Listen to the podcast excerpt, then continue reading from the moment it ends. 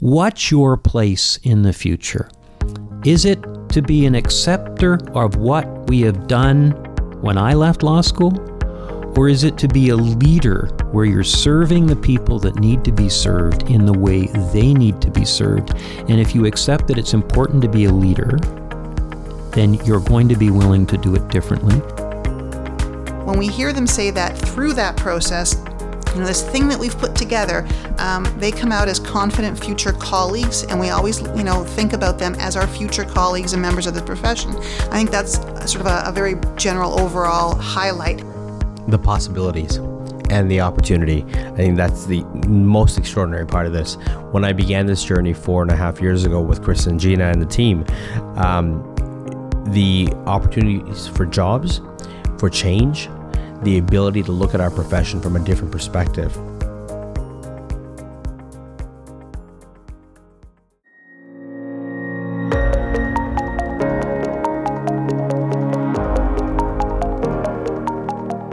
Welcome to Of Counsel.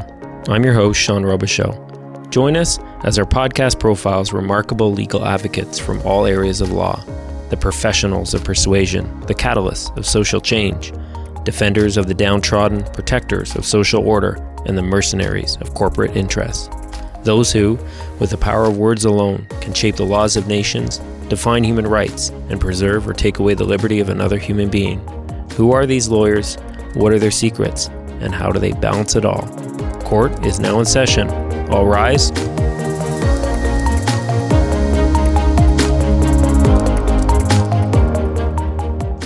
Recognizing a need for alternative pathways for graduated law students to successfully advance to lawyers, the Law Society launched the Law Practice Program in 2014. The initiative was bold and met with controversy among the bar.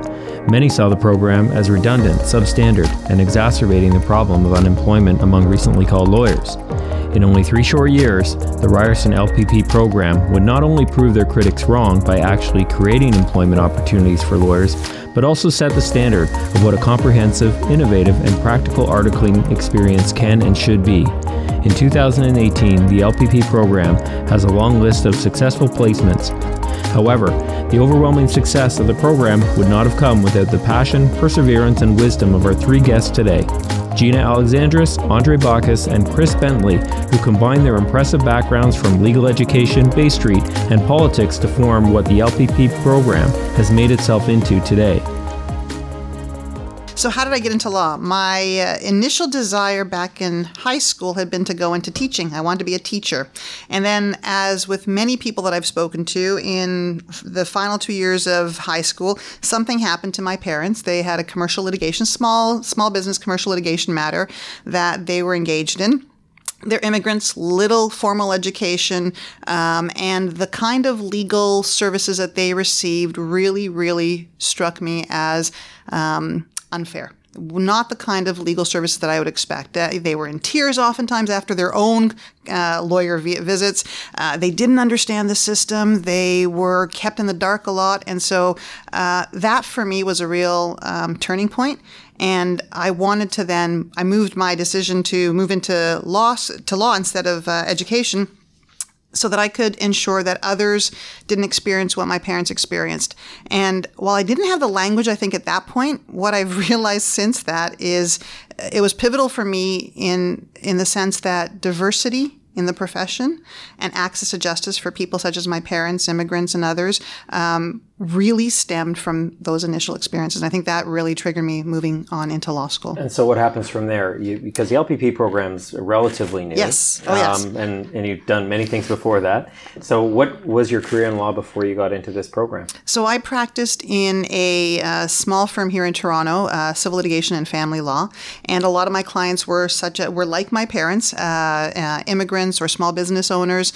And it was really quite rewarding. But I also got the feeling fairly early early on that the practice of law wasn't where I wanted to remain for a long term, mm-hmm. but I didn't know what to do afterwards. And um, uh, over time, there was a posting from Osgoode Hall Law School to develop the Career Services Office. They never had one, and people going through law school now will think, "What do you mean you never had a? How? You know, when did I go through law school at that time?" But there was no career services offices or services such as that for law students. And Osgoode and U of T at the time were starting theirs. Um, I applied for the job, was interviewed, and uh, received the offer, and it felt right. At that point, practicing was far less um, uh, tied to who I was than something like the career office at Osgoode. starting something new, being able to support law students in different ways, coaching them along the way, and that was critical for me. So um, took that job, and uh, within a couple of years, the role of assistant dean of student services became available, and it was a a bit of a learning experience for me because I initially thought eh, I've only been around for a couple of years. I'm, it's too soon for me to apply for this position, and I kept thinking, but the next person who has it might be there for a while, so it might be a while if I don't take it now. What do I do? Encouraged to apply and I did and I got the position and I was the person who was there for the next nine years. So you know it, it, felt uh, again really enjoyed the experience there. And and what had happened in essence was that initial passion that I had for education really started marrying itself with law. So legal education was uh, where I was able to find that uh, that uh, combination of education and law uh, through those roles at Osgoode as uh, career services and then assistant dean from there, an opportunity to start something else new, the Internationally Trained Lawyers Program at U of T came up. And I'd been at Osgoode probably for about 12 years when that opportunity came up, and the ability to impact um, uh, the immigrant experience quite directly for law students, yes, uh, was something that appealed to me. Starting something brand new uh, was also something that appealed to me and uh, took that leap. So went from one law school to another law school and started off the internationally trained lawyers program. You know, working uh, intrapreneurially from the perspective of having boxes with a telephone on it as my first desk at the office, and then mm-hmm. building this team, building the program, uh, and and developing it from that perspective. Um, stayed there for several years and um, was uh, was invited away for a little bit to MAG to develop some strategy and learning experiences for lawyers.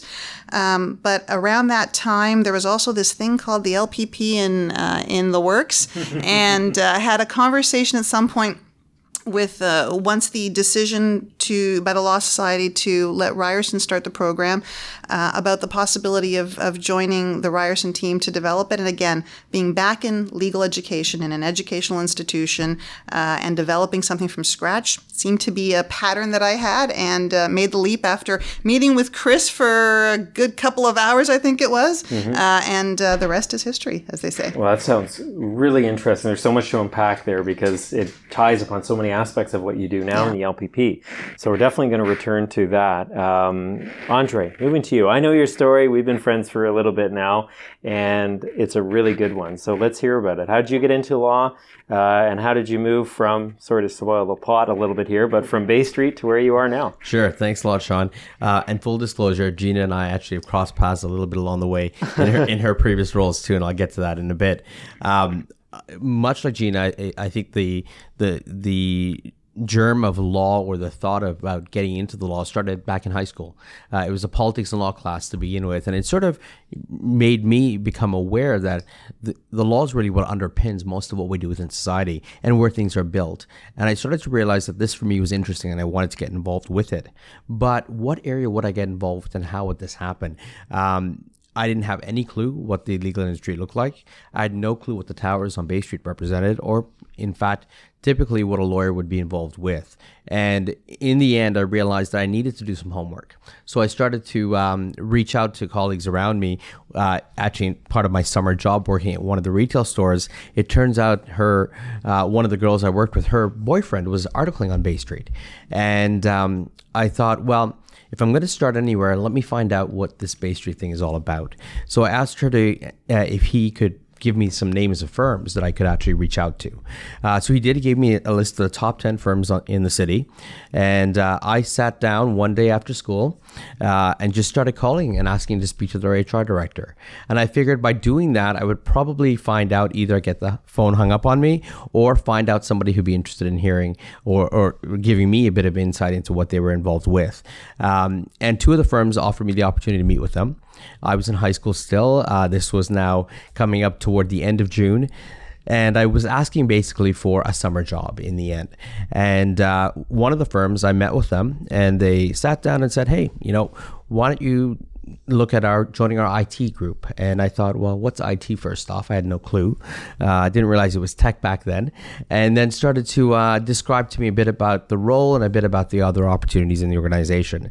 So I thought this was pretty neat and interesting, and maybe I'd be pretty lucky if I landed this role. Um, so on the way home, uh, I called home to say I'm stopping to get a burger, and uh, I'll be home a bit late. And before I got home, uh, the phone had rung, and my brother says to me, "You're starting there on Monday?" And I, this was a Friday, and I said, "I guess if that's what you're telling me." They said, "Yeah, they called. Uh, you've got the job." So uh, just as I finished uh, wrapping up school, here I was now starting on Bay Street in the IT department of one of the big firms uh, that's still around till this day. And I spent a number of years at the firm, about eight years.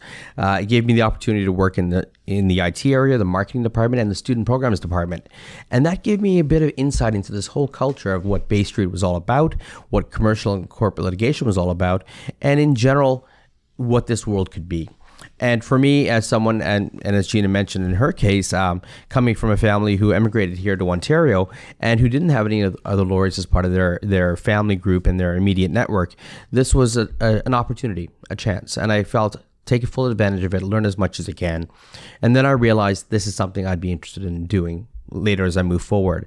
So fast forward to to Osgoode, where I, I did my legal education, um, I had the opportunity there to really get exposed to a lot of the business courses, and I really like found those interesting and I liked them, and it really sort of fit with the uh, work and the experiences that I had been involved with over the summers and over the the time that I spent with with the firm. I realized at that point then that this is sort of where I was going to end up. Bay Street would be the, would be the place. And I had made the switch to another Bay Street firm uh, just before I started uh, my first year at Osgoode. That firm, in the end, was offering me a summer role and an articling role eventually, but I also had a unique opportunity present itself as well. New York had come to um, to Toronto, and uh, they were recruiting as well. And Wall Street then was now an option. And in fact, uh, in her role as the director of career services, Gina was the one who told me that I had been offered uh, an interview with one of the New York firms. And I didn't believe her at first. I told her, no, you're kidding, you're kidding, you're kidding. This is just not really the thing. Um, I've, you know, no one's really that interested in me. And she said, no, no, you should check the list on the on the door uh, as, as you walk by. And uh, I, I, I resisted for a bit, and then I finally checked, and there was my student number, and I realized, wow, I've got an interview. So what do I do now? How cool is that? You go from IP department to off to Wall Street. Off to Wall Street. And you too, Gina, must have been ecstatic about this because anytime someone Absolutely. gets pointed up to Wall Street from your own, it was fun. Yeah. so, so you're off to New York. That's right. I was off to New York, and uh, and Gina was the one who gave me that news, and now I was I was on a new adventure, and it was great. It was a great adventure. I ended up uh, with a large Wall Street firm. I was the only Canadian they had hired that summer, out of 67 students they had in the program that summer, uh, and I had summered in Washington, London, New York, and Houston, and I really enjoyed it. I thought this was great. This is the kind of work that I was uh, excited about, and I was uh, things that I want to be involved with, and I eventually accepted an associate position with them in the New York office. Uh, so I worked for a number of years doing transactional work and doing things in different industries as part of being in the capital markets group. But then also realized, a bit like Gina, that um, maybe there's more out there. Maybe there's more to do. Um, my passion for the work was was there, but it was starting to wane a little bit. I wasn't re- uh, experiencing it as much in the way that I had originally, where I thought, you know, all the hours, all the time uh, dedicated to this. Yes, it was helping me and helping my client, but it wasn't really making a big change in the marketplace when it came to our profession and what we were doing. So I started to make uh, some inquiries about what could I do in the non-practicing side of things, and if I was going to do that, I'd rather do that at home here in Toronto.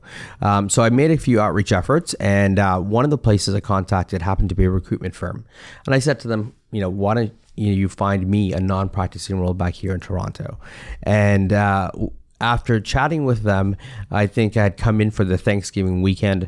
They said, stay an extra day, meet with us in the morning before you go back to New York. And I said, sure, I can meet with you briefly in the morning.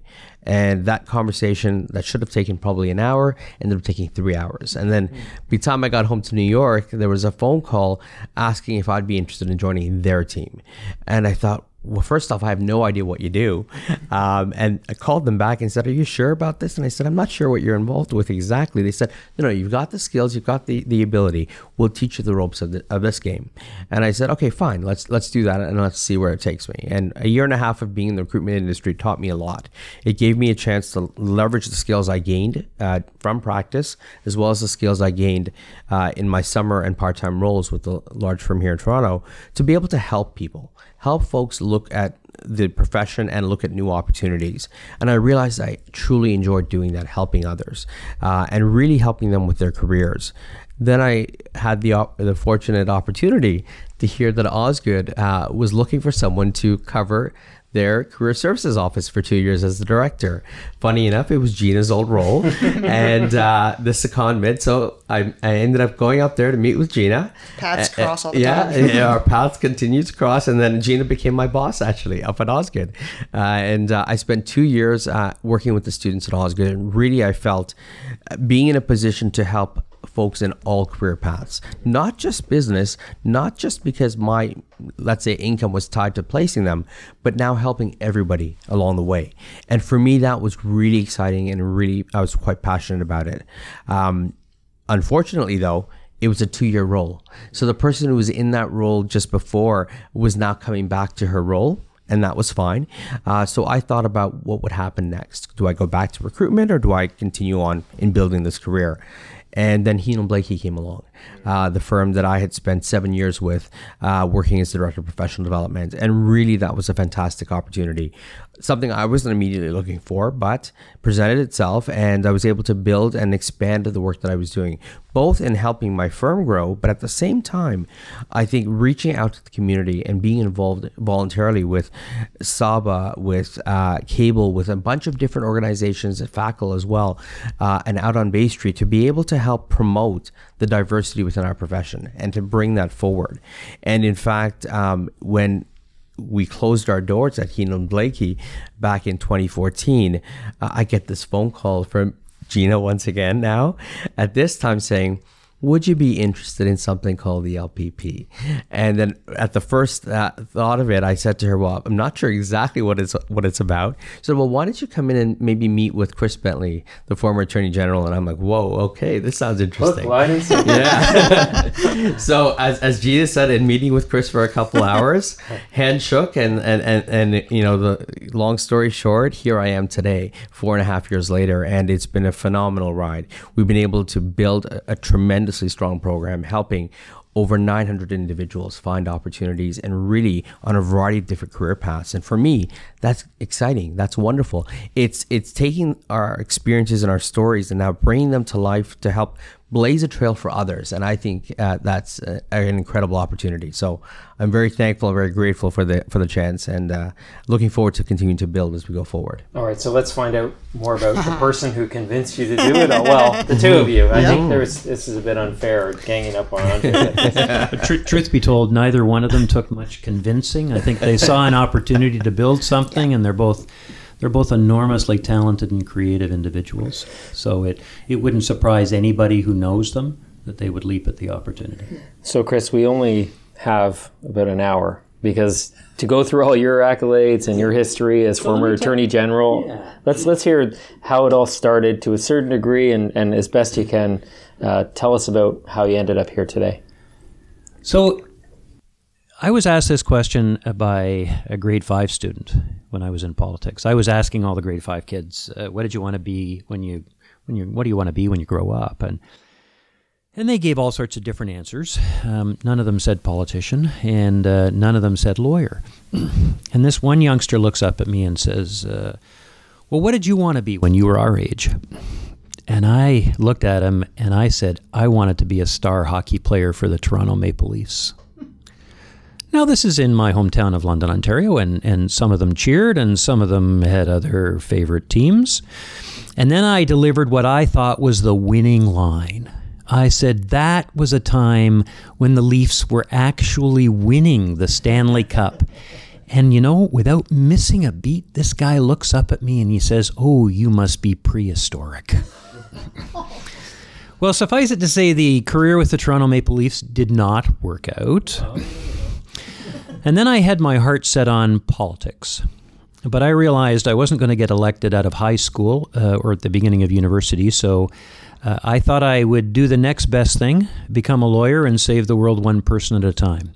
And I did that for 23 years and criminal defense work, uh, some labor work.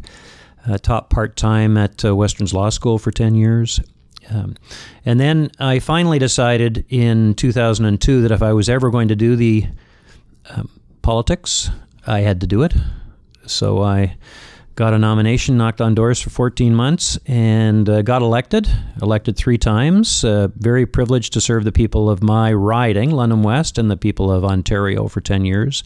Five different portfolios during the 10 years, including four years of, as Attorney General.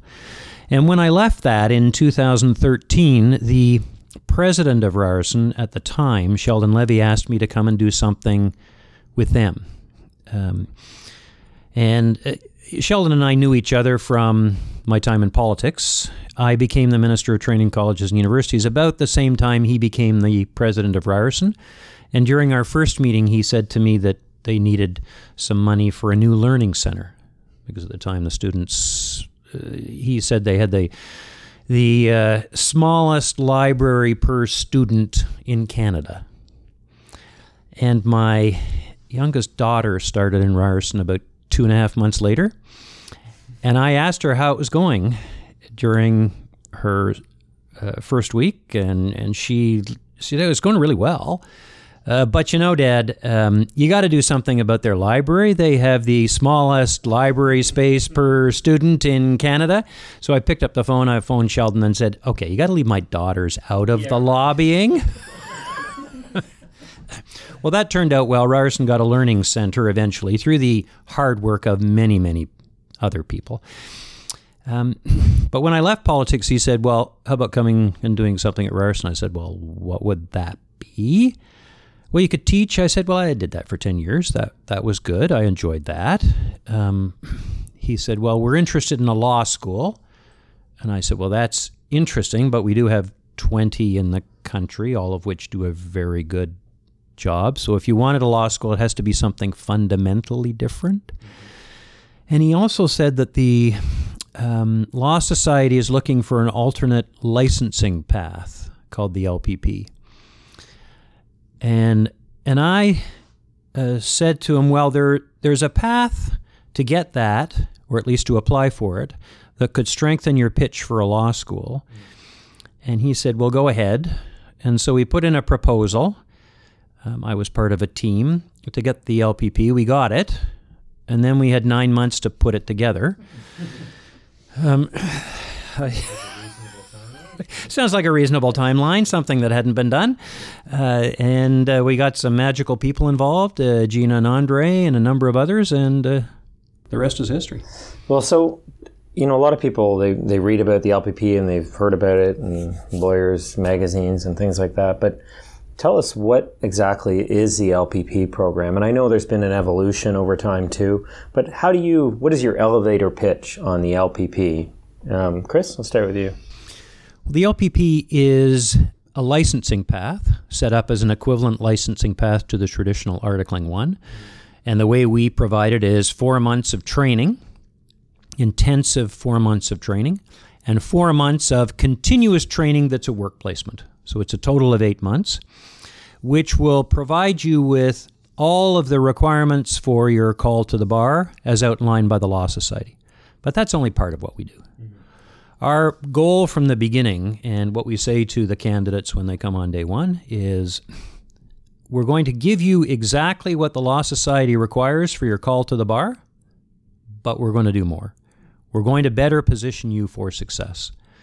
And that means we're going to do a lot of additional training. We're also going to get you to think about the law and the delivery of legal services in a different way so you can better serve consumers, individuals, and businesses in whatever whatever form and you're going to be able to recognize that the delivery of legal services is starting to change and that change will accelerate So we want you to not only be able to take advantage of change, we want you to be able to take advantage of tra- change as well as to manage change. Mm-hmm. Uh, so it's a licensing process and it's to better position you for success in your future career, whatever that is. Yeah, it's really interesting. You know, as you're saying this, I'm, I you know, it's it's obvious in retrospect, but you realize how much thought goes into the actual planning, and I think that's a serious um, advantage over traditional articles because a lot of articles start with the idea that oh, I need an articling student, we're busy, they can run around and do some research, but no real thought is put into, generally speaking, the idea of who is this person going to be in five years? Who are they going to be when they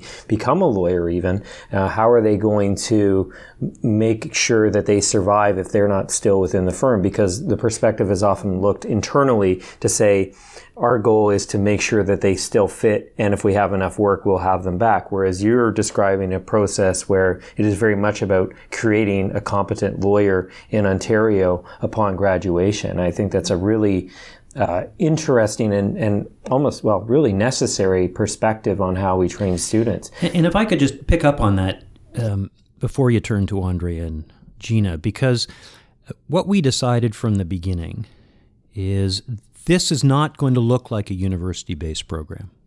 Mm-hmm. This is of the profession, by the profession, for the profession. And so bringing people who have different perspectives, you know, Gina's perspective and her history, Andre's perspective, his history, the perspective of the Ontario Bar Association that we uh, joined up very early on with to uh, draw on the experience of their members, the experience of practitioners such as yourself. Uh, in developing the ideal training program, I think positioned it differently than what you would get at almost any articling experience. Absolutely, yeah. so, Gina, um, what? How would you describe a day to day of an LPP uh, student? Um, and how does it compare to other articles from what you've seen in your experience as placement um, so, supervisor? So, one of the things that we did very intentionally from the get go was to um, everything that we said and did was going to be on the basis of uh, work, not school. So, uh, from the language that we use, so our, our students are actually candidates. They are licensing mm-hmm. candidates. So, we really made an intentional and conscious decision to set everything up in the context of a simulated work environment for the first part, and then they go on, on to a, uh, a real work placement in the second half. And that was consciously decided because as Chris said, what we wanted them to do was leave their student days behind. They benefited from that. They learned from that. They bring that to the table, but then they start their professional career. Even though we are housed within the context of a university, this is really the beginning of their licensing training, and we wanted to have a, a very specific um, uh, messaging for that. So our candidates uh, come to work, not to school. During the training mm-hmm. component, the focus on the on the on, in the training component is on the competencies that are necessary for early uh, early associates, early lawyers in the profession, and and those were significantly um, what we were looking at as we were developing the the program. So yes, they are um, informed. We are informed by the federation's requirements of competencies, but they are the the skills such as incompetence of um, professionalism and ethics, communication, oral and written analysis, research. Again, legal research, critical, but also factual research. You're meeting clients, you're getting information from them, you're doing due diligence. How does that relate? Uh, and then the two that I think are surprising to many people because you don't typically think about them, definitely not in law school and, and sometimes not even in articling, practice management and client management introducing candidates sometimes for the first time to those competencies and skills is part of the the four month program. Mm-hmm. so we have them for four weeks uh, four months pardon me. Uh, four months goes by quickly but for four months. And um, they are put into virtual law firms vlfs virtual law firms where they work with colleagues. And teamwork is again not something that is the norm within legal education, but certainly the norm in practice. You need to work with other people. And so having them with colleagues and paired up with a mentor from the profession. Uh, they then engage in file work. And Chris mentioned before, and we, we might get to a little later, that the file work really is generated and created by subject matter experts who are lawyers in the field and they carry out the assignments from uh, from people who are carrying out very similar, requiring similar assignments in the field. Um, the other thing that I want to say is that one of the requirements, because there is a, a, a, French version of the LPP at University of Ottawa, which is in person, one of our requirements was that we had to create a program that was virtual, that was um, that would allow people from wherever they might be to participate in the program. So, in that nine month uh, uh lead up to the day that we had to launch uh, in August of, of 2014, we had to ensure that people could actively participate regardless if they were in the city of Toronto, if they were in Kingston, if they were in North Bay, if they were in Ottawa, uh, regardless of where they might be located physically, they needed to be able to access the program. So they do so by a number of different tools that we have available for them to meet each other, meet their mentors, uh, meet their clients, and I'll, I'll, I'll, speak to the client issue momentarily. Um, and on the same front, because we were a, a, program that is meant for Ontario lawyers, it was very important for us. And, and every year, Chris, uh, you know, looks to me for those stats in terms of ensuring that our mentors reflected both uh, gender diversity, uh, the province of Ontario as well. Mm-hmm. So we have mentors who are across the province. And so they needed to be able to access our program as well because apart from three in person weeks here at Ryerson, one in August when we launch, one in October, and one in December, the rest of the weeks, the rest of the 14 weeks, are completed virtually and online. Mm-hmm. So just uh, as, a, as, a, as an update for that. Um, we have a program that allows candidates to meet with clients. And the clients uh, are actors who are trained in simulations uh, to help develop that client management expertise or skill f- for, for our candidates. I'm just going to pause there because yeah. there's a really interesting issue, and it's often a point of controversy because people will say, well, it's not a real experience because you have actors and they're not real clients. Um, and not to sort of answer your question for you, but you know, as being part of the mentor, I've seen it firsthand and uh, part of what I've reflected upon is is the idea that you know as an articling student, um, and certainly within our firm, and we, we don't even hire articling students anymore, partly for this reason, is students don't interact with the clients. You don't get to sit down with a client and interview them about what they did or didn't do as it relates to a very serious criminal offense. That's reserved for the lawyers.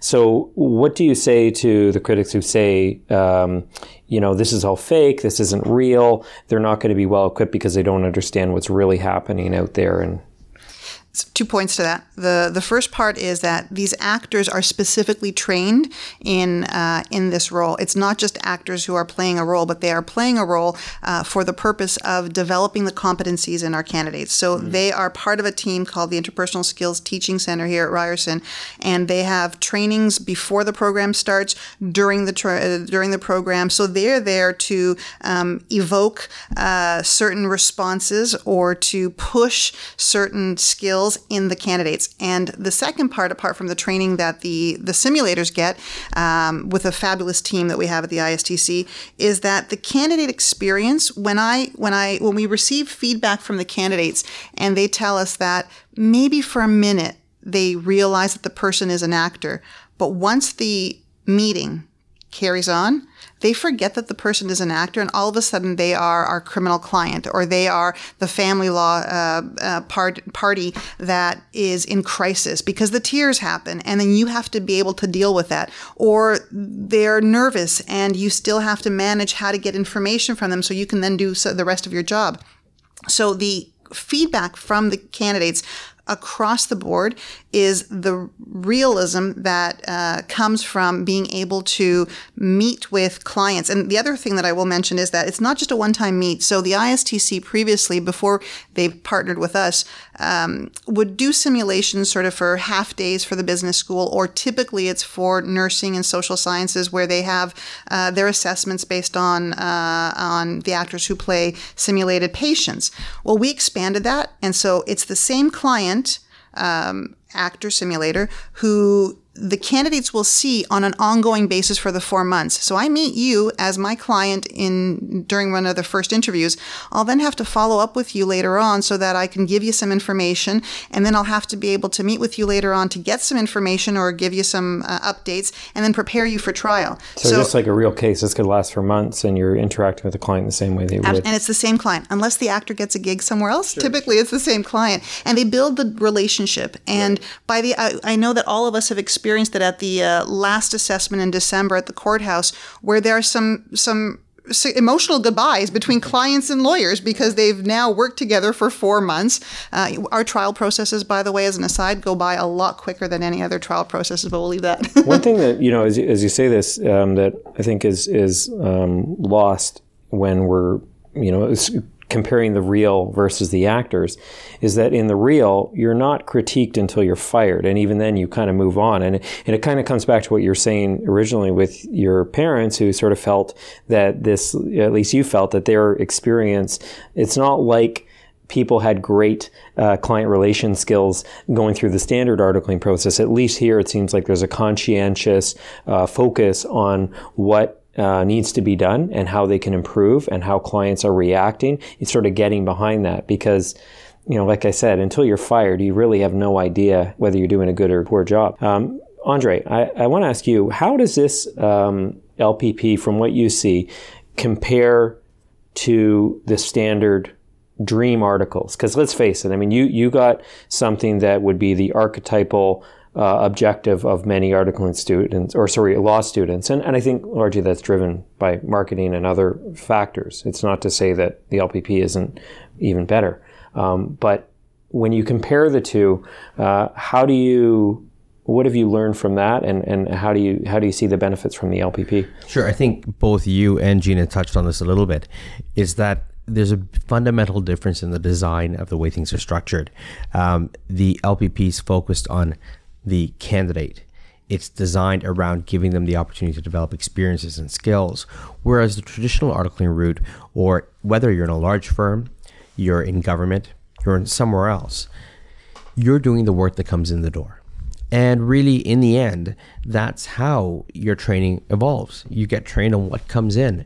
No one's sitting down to figure out, well, are you getting this? Are you getting that? Are you being exposed to this? And are you also being given feedback as part of the process uh, in, in, over those 10 months? So you're really, uh, depending on the situation you're in, getting a variety of different types of experiences and even within the same organization. Take the big firm that I was with. Uh, you might have 18 students, but of those 18, uh, each of them are having different types of experiences throughout the period. Not to say that they're not being trained, but they're being trained in what they've been exposed to and what they've chosen to pursue, and then where that may take them, and being trained for the environment that hopefully they're going to be hired back into and then continue to build upon. But what if you're not hired back? What if you're you've decided this isn't the place you want to be and there's other work that you want to pursue? Where are the other skills coming from? And that's where the LPP has the advantage over the course of those four week, four months, sorry, uh, that are uh, quite intense and rigorous, you're getting a chance to touch 120 different tasks. You're also getting feedback on those tasks, but you're also being exposed to seven different areas of law. So you may come in, and this happens within the, the firm side of things. I really want to be a litigator. This is really what I want to focus on. And all of a sudden, halfway through the articles, it's sort of, mm, actually, I kind of think I'm more a solicitor and I want to get in now onto this side. But now that's in the last five months or three months of your articles. Have you made enough uh, networking opportunities with the folks in those areas? Have you had a chance to develop the experiences? And are you going to now get hired into that area? But even Pro- then, I mean, like you look at someone like yourself who's gone and done everything right as far as the business side. You've gone to Wall Street and and Bay Street and all these other opportunities. You know, if you uh, say, you know, early on in your practice, as many lawyers do, you know what? I really want to be an immigration lawyer. I really want to be a criminal defense lawyer. Uh, the chance of you switching lanes like that quickly and very, effectively, very limited and, and very, very difficult from the perspective that one, your substantive knowledge won't be there. But in addition to that, you won't have all the other skills that come with it. And that's where the LPP has the advantage because you're getting to develop all those core skills that are not just about being called to the bar, as Chris mentioned but it's about going beyond that and finding that success. So if you decide that you want to hang out your own shingle later on, you've already got the business skills, the appreciation of what happens within practice, and how to start developing the organization and the structure around yourself to be able to, to do that. Could I do that coming out of a big Bay Street or Wall Street firm? Not at all. In fact, the accounting department took care of all the bills. They took care of the trust accounts. They took care of this. What was I doing? Well, I was focused on the legal work for that particular client in that particular area. Um, so it is a different type of experience. It's not to knock it though, because I've got to say, if someone's interested in doing something particular, this is where they want to end up, and this is the experiential uh, part that they want to pursue, by all means. But the reality shows us that a lot of folks coming out of law school aren't necessarily always fully aware of what they're getting into. Whereas something like the LPP gives you the chance to really experiment, really experience, and maybe make that switch as you're developing experience in these seven areas of law. So maybe I came in thinking I was going to become that family lawyer, but really now it turns out that I prefer litigation in the labor and employment context of it, and the administrative file is exposed to that. Or I thought I was going to do business, and really, wow, uh, that criminal case has really opened up uh, my eyes to what I really like and my passion is, and I'm doing that. Um, and that's why I think the program offers a much more uh, grand experience, if you will, an opportunity because it's focused on giving the candidate that former law student the opportunity to get experience and it's designed around them. Uh, so the files are created for them to get exposure to have the twists and turns. It's not about just waiting for the file to walk in the door. Yeah, and um, you know that's uh, in 2018 in particular, and, and, this is part of the reason the LPP um, uh, is is in place is that a lot of people were having a hard time finding articles because there is only so many jobs out there in the market, and you know it's almost the age of the side hustle where everyone's sort of in general, not just in law but in the world, everyone's sort of looking for quick movement from from entrepreneurial set to entrepreneurial set. And you know it's interesting because as you're saying this, um, you know I, as you know I I have a chambers where a lot of lawyers come and start up their practice, and people, when they start off, will often say, um, I'm concerned about getting into the law. And the first question I ask them is, What is a concern? And the answer is always substantive. I don't know criminal law. I don't know real estate. And that's never the answer. The answer is, uh, do you know how to be a business person? Because now you are that, you just happen to be selling law. And, and what you're describing is you're equipping the people to do that. Um, Absolutely. And allowing yeah. them to move forward. Yeah, those core skills are fundamental for whatever you're going to do. The other piece of this, though, too, is that uh, we know that there's a huge untapped portion of the marketplace where there, there are employers looking for folks that are qualified and trained to help them out. Maybe not for the 10 month period, but for a shorter window and looking to add to their business model, whether it's in house, government, small and sole practices across the province, as well as the clinic environment. So, as, through the LPP, we've been able to tap into that unmet need within the marketplace to create new opportunities, close to 900 over the last uh, little while. And in addition to that, provide employers with folks who can dive right in.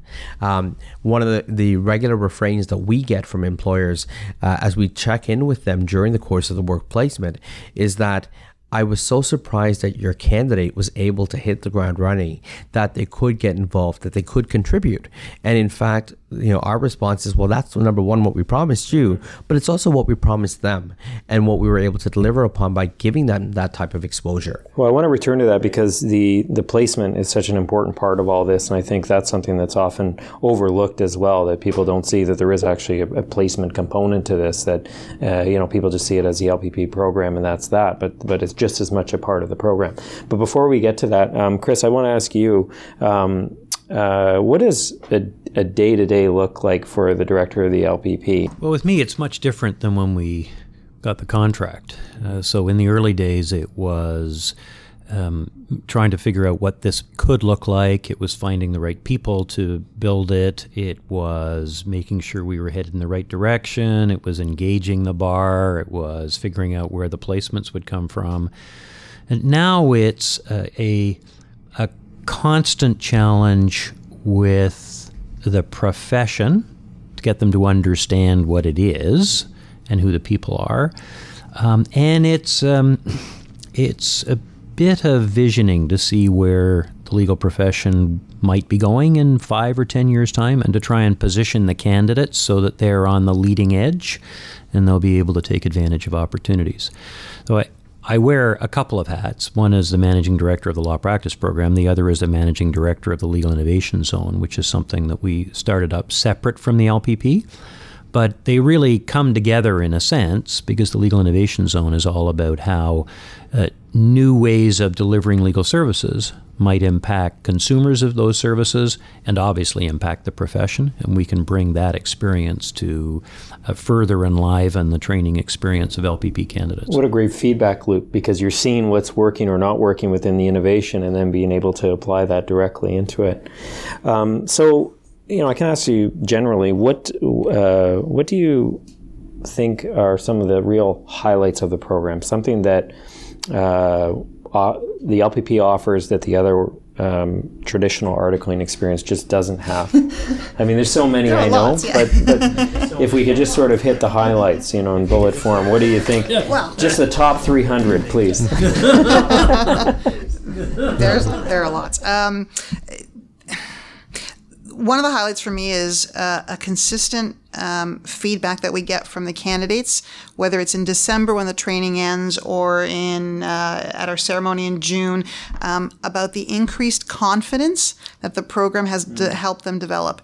And you know, if it only came up once or twice, I'd say okay, it's an anomaly. But when we hear it consistently, that they are able to feel far more confident when they now approach an employer or the work that they're they're dealing with there's something positive that comes out of that. They've experienced something in the past that has obviously helped them get to that. And I think part of the the uh, the programming that we do is, you know, we, we talk about the feedback loop. So yes, we get the feedback loop programmatically, but for the individuals, this is very intentional. Come in, do something, get feedback for it, make your mistakes, take that feedback, do it over again, and keep practicing. And that loop is something that continues for the eight months. So when we hear them say that through that process, you know, this thing that we've put together, um, they come out as confident future colleagues, and we always, you know, think about them as our future colleagues and members of the profession. I think that's sort of a, a very general overall highlight, but there's so many specific components of them. Uh, I'll let the two of you sort of add to that. One of the biggest highlights for me and for uh, the team is that when an employer comes back and says to us after four months, I'm going to hire full time. I was not intending on creating a job, but I've got someone who can get the job done, who's been trained well, and who's been become indispensable in our practice. Whether Do you it's see in-house. that a lot? Yeah. We, in fact, we see it quite often, and for us, that has become really one of the uh, the big the big points of success because you created a job where no job previously existed uh, and no one was looking for it, but also to hear the employer then, in some instances, and this has happened to us a few times over the years, and in quite a few, where they happen to have an articling student and they happen to have an LPP candidate, and there's one full time job they're able to create, and our candidate ends up uh, having the opportunity to get that job because they've come in there better prepared to demonstrate in just four months what they can bring to the table and what they're capable of doing. And for us, that's wonderful to see. But in addition to that, it, you know, the fact that many of our employers, many of them, the vast majority of them, would not have hired a student but for the LPP because they really didn't have the time to train, didn't have the ability to go through hundreds of resumes, and didn't have the ability really to think about, you know, what can this person offer me and how can I integrate them into what we're doing? And as part of the program in the, in the placement component, we work with them to help them appreciate that, help to take all of the complications out of them becoming uh, a supervising lawyer. There's no paperwork that they've got to fill out. They've got to do a one page employer profile form for us, and then we take care of the rest of it for them to make this hiring process very straightforward, very simple. And then on top of it, we can support them over the course of the four months. And now our candidates are also in the positions at those firms where they're um, recommending uh, the employer hire LPP candidates for placement. So it's actually exactly. really nice to be it, seeing it, our alumni now. out there now. In year four, we're, we're getting the opportunity now to see uh, those voices come up and say, you know, what about us taking someone on board uh, in return? And it, it's wonderful. I think um, the the spectrum of opportunities, um, and one of the biggest places where we've been able to create uh, an impact is the in-house legal market. Um, as we all know, that's one of the biggest hopping areas at the moment within the legal marketplace because a number of these clients are deciding whether they spend the money outside or they bring someone internal on a junior level to be able to, to grow. And our candidates have been able to fill that niche very well. And as part of the corporate counsel intensive that we have here as part of the training component, they know what they're getting because they help contribute to it and they help to determine some of the th- skills that are going to be necessary as part of that experience. So we've seen uh, 30% of our placements each year uh, come from that, that sector, and that's been wonderful. Isn't that ironic, though, that, you know, part of the a really nice irony that the part of the reason the LPP was started is because people couldn't find placements in the job market, and now the job market is actually being expanded. And you know, I, I from looking from the outside too at other lawyers, there's there's often a lot of work that lawyers have available, and from a financial point of view, they're fine, except they're such poor business people that they don't really understand how to harness all that. And the LPP programs seem to be able to come in and say, "Did you know that you know there's these technologies that you can use, and it becomes easier, and all of a sudden their businesses become more successful." So I think you've hit on something really, really important, and you'd see that from the work that you do with the people in your chambers and the entrepreneurial skills that you help instill in people. Uh, there are a huge number of consumers, individuals and businesses, who don't look to lawyers in Ontario, Canada, North America, the world, for legal advice and services where they should. Mm-hmm. That's a huge amount of money every year that the legal profession leaves on the table. And yet, within the profession, too often, we try to address that challenge through a traditional approach. Mm-hmm. Well, if you do the same thing in the same way, you're going to get pretty much the same result. So, one of the things that we try and instill in people is the traditional is fantastic, has a lot of benefits. Mm-hmm. But if there's an unmet need out there, think of doing things differently. Uh, be confident enough in your skills that by doing it differently, you're not diminishing the value of what you do, but you are looking maybe to technology, maybe a different uh, structure of business, maybe a different package of services you're giving, and you bring other people to the table. You know, we've been we've been very much a profession that has set itself apart and has looked at things through a certain lens. So within this program, we have people from all over the world trained in all different legal systems. There is a there's a diversity of experience, many with work experience, uh, that they get to share in during their eight months together, particularly the first four months.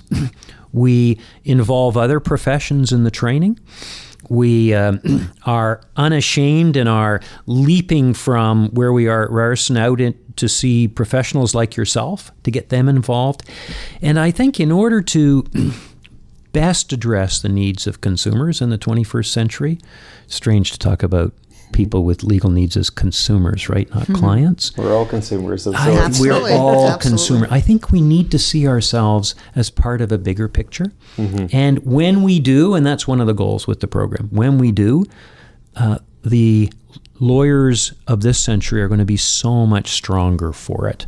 And I'm absolutely confident they can compete with the best. Mm-hmm in whatever discipline. Well, you know, it's interesting because, you know, we say consumers as almost as if it's like a, a bad word, but I think that's often how lawyers look at their skill set in that that it's almost um, beneath them to be p- charging for the work that they do. In fact, you know the whole the whole gown that we have as lawyers was because it was beneath us to be able to accept money in court, and so people had to put it in the hood in the back, or at least so the story mm-hmm. goes.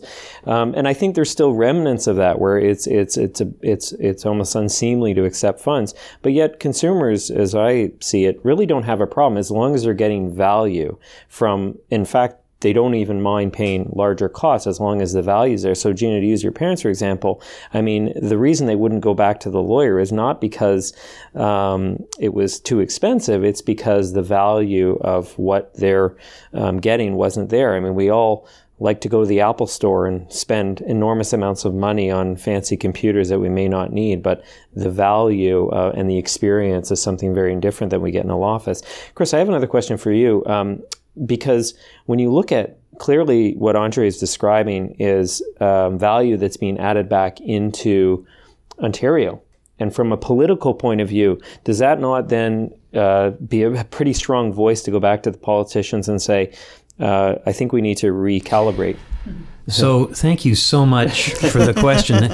Legal innovation is a huge economic opportunity for Ontario. The legal profession is starting to change and is about to change rapidly throughout the world, and no country has yet got a monopoly on this change.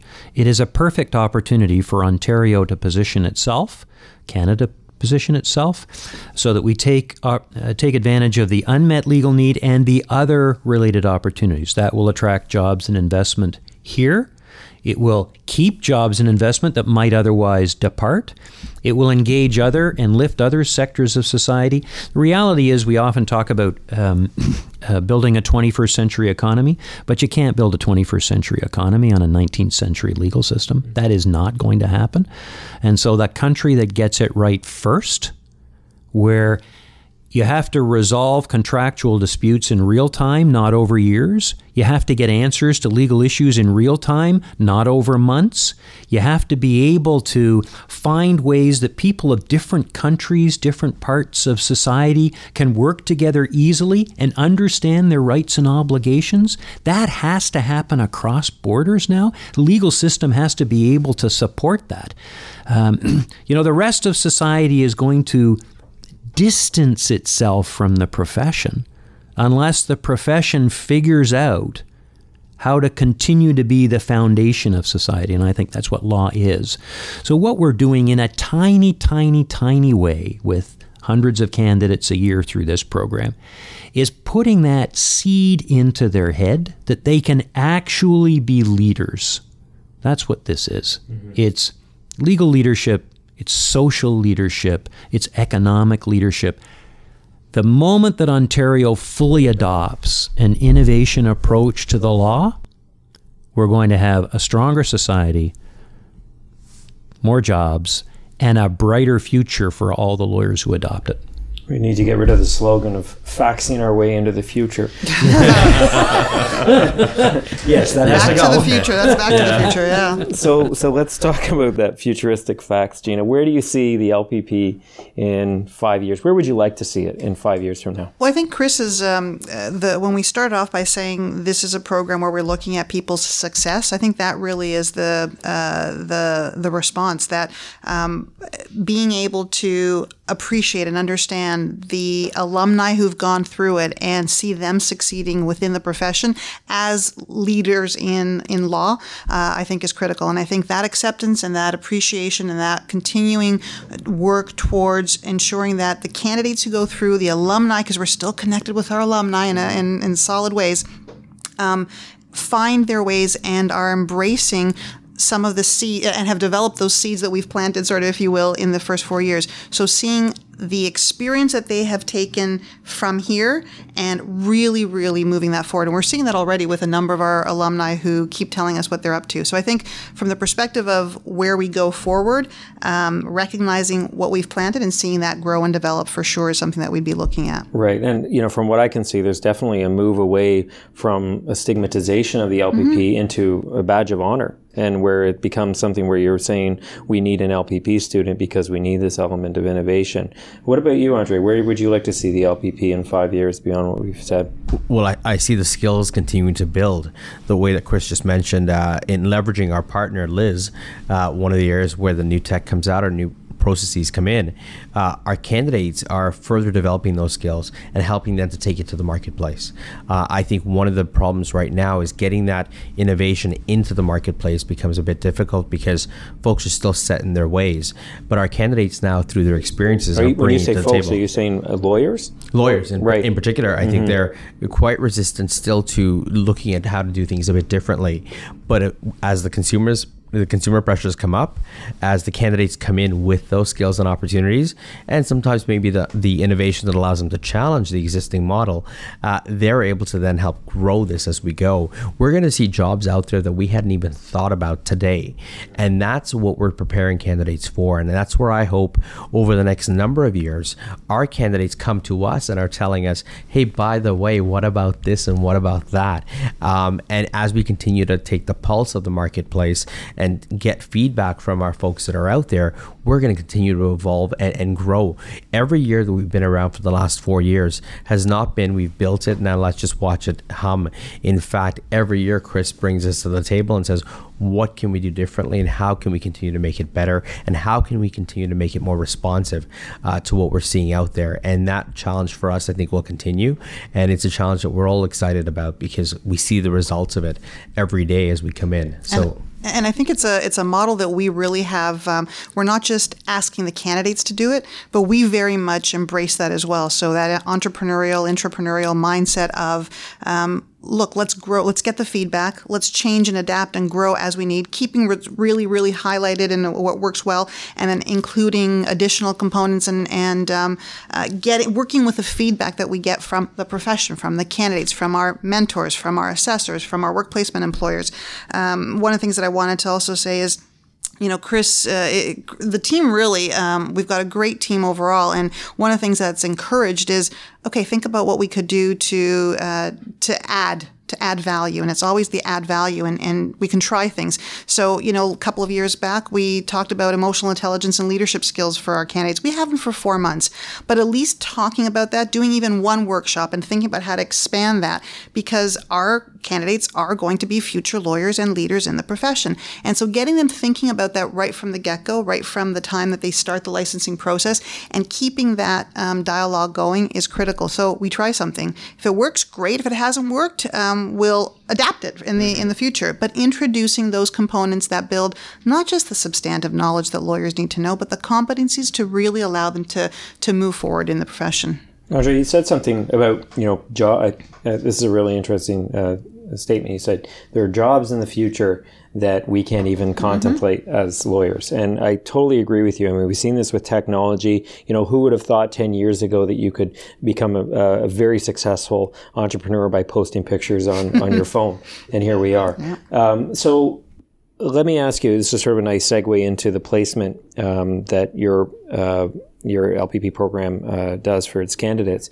What are some of the really interesting and innovative placements that you've seen come where you think, oh my gosh, look at this cool placement? It's something I've never even heard of. Is there anything like that? So when we look at uh, a number of our, our partners, uh, the employers, let's take one of them as an example, looking in-house, how to uh, restructure the work that they're doing. So one of our junior candidates, uh, who's part of their their team now as a junior lawyer, is helping them to be able to look at their contract process and make it a much more efficient process. No more are you hunting around for one of those expiry terms coming, those deadlines that are happening, and then having to redraft from scratch each time. But in fact, be part of a, a precedent type system, which they've been exposed to here at the LPP through one of our partners, Clausehound. How do you make this process a bit more automated? How do you make it better? Uh, so it's more efficient. And that's one of the things that some of the folks are currently working on. In fact, for a large insurer, in, in, in as part of their process. Uh, but then when you look at the individualized services that are being offered uh, from sole practitioners, we're seeing them now leverage the tools that they can on their iPad, on their uh, on their phone, and uh, online that'll help them come together to offer those services in a more affordable way to the consumer. This isn't going to take the lawyer X number of hours to be able to do to put this together. But in fact, here's what it's about going to cost, and here's how we can deliver that.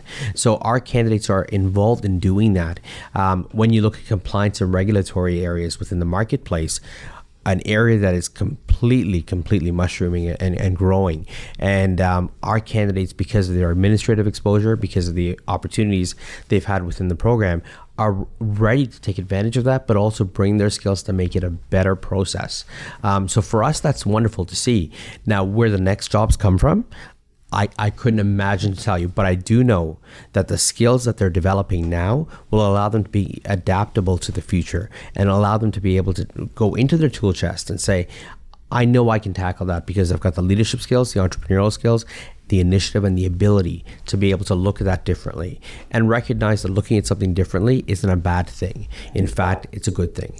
So, Chris, I, you know, hearing this, I, I, imagine you now back in Queen's Park making a pitch um, to all your fellow politicians about why it's so important to uh, invest in this approach and the jobs that can come from it. And you know, if if there, well, I know there are some politicians that listen to this this podcast. Um, what would you say about the idea that you know we should stick with the traditional model. We don't need another law school in Ontario. Um, you know, what would be your response? Well, I think there are a number of reasons why you need a different approach to legal education and preparation. Um, first is the economic one that we talked about earlier. You can't have a 21st century economy on a, a legal system of a different century. And that's unfortunately, for the most part, what we have. Uh, we need a confident, outward looking, a global one, one that recognizes and values diversity. I think, secondly, uh, to benefit the people in society who need legal help. I mean, it's clear, and many people have tried a lot of things over the decades. When I left law school, we were talking about access to justice. Mm-hmm. Now it's slightly different, but we're still talking about access to justice. And notwithstanding the excellent work, a lot of pro bono work, a lot of uh, low budget legal aid work done by wonderful people, and we are where we are. So, as Einstein said, you do the same stuff in the same way, you're going to get the same result. Time to think differently. I'm with Einstein on this one. So I, I would say to my colleagues that for the economy, you've got to you've got to open it up. Don't be afraid of change. Embrace the innovation in the law that we talk about outside. I would say, uh, for the benefit of consumers, whether they're individuals or businesses, you need a 21st century approach based on the strength of, of the traditional but with an openness um, and a willingness to experiment that the 21st century requires. And I would say for the future lawyers, and I want to speak very directly to the future lawyers, no matter which way you're getting licensed, look around you. Mm-hmm. You know, flip on your device. You can hear Elon Musk talking about getting to Mars. You talk about the newest Apple or Microsoft or Google innovation. You can use your device and get legal information on any problem in almost any jurisdiction in the world in less than five minutes. What's your place in the future? Is it to be an acceptor of what we have done when I left law school? Or is it to be a leader where you're serving the people that need to be served in the way they need to be served? And if you accept that it's important to be a leader, then you're going to be willing to do it differently. And you're going to recognize that training, to come back to the law school idea, is going to be what the Ryerson Law School says it needs to be. It's training people who can serve consumers, individuals, and businesses in the way they need to be served. And it's not just law, it's much more than law, but law at its center. I'm, I'm excited about the possibilities, and I am confident that somebody within the next five years is going to start training people to achieve those possibilities. Whether the politicians lead or follow will be up to them. But I'm reasonably certain that our candidates will be among the leaders because we have been telling that from the beginning. And will you let me just add one more thing? I'm really heartened by the fact that so many people in the profession, a profession we often look upon as traditional, are prepared to participate in this program, which was not traditional. So, you, your fellow mentors, hundreds of uh, lawyers have stepped up to be part of the training, part of the work placement, knowing that we're doing something a little different. And I should just add, and sorry to interrupt, but if you look down the roster of who these mentors yeah. are, these are, um, you know, I'm not including myself in this, but they are the who's who. You should include. you should. You know, when you look to, um, you know, people like Ian Hull and Wills and Estates and, mm-hmm. and so on and so on. I mean, there, there's so many. Uh, That's right. leaders, right? That that you get to learn from the best. And, and they have taken that. You and they have taken this traditional commitment to colleagues in the profession, to making sure they're better, and have combined it with a new approach that looks to the future, it really is heartening to see that. Mm-hmm. And the candidates really, really appreciate it. So thank you, and thank all of your colleagues for doing that. Well, I, I certainly will track them down, hunt them down. So, Andre, uh, you know, we we went off script a long time ago here, so, but uh, I, you know, we're getting to a point where um, people's commutes in Toronto even are going to uh, are going to expire, if you can imagine that. So I'll, I'll in my final uh, question, I'll ask you, what what's something that you feel you've taken meaning from over the past three years? What is something that you just are, are really thankful for it being part of the LPP program? The possibilities and the opportunity. I think that's the most extraordinary part of this.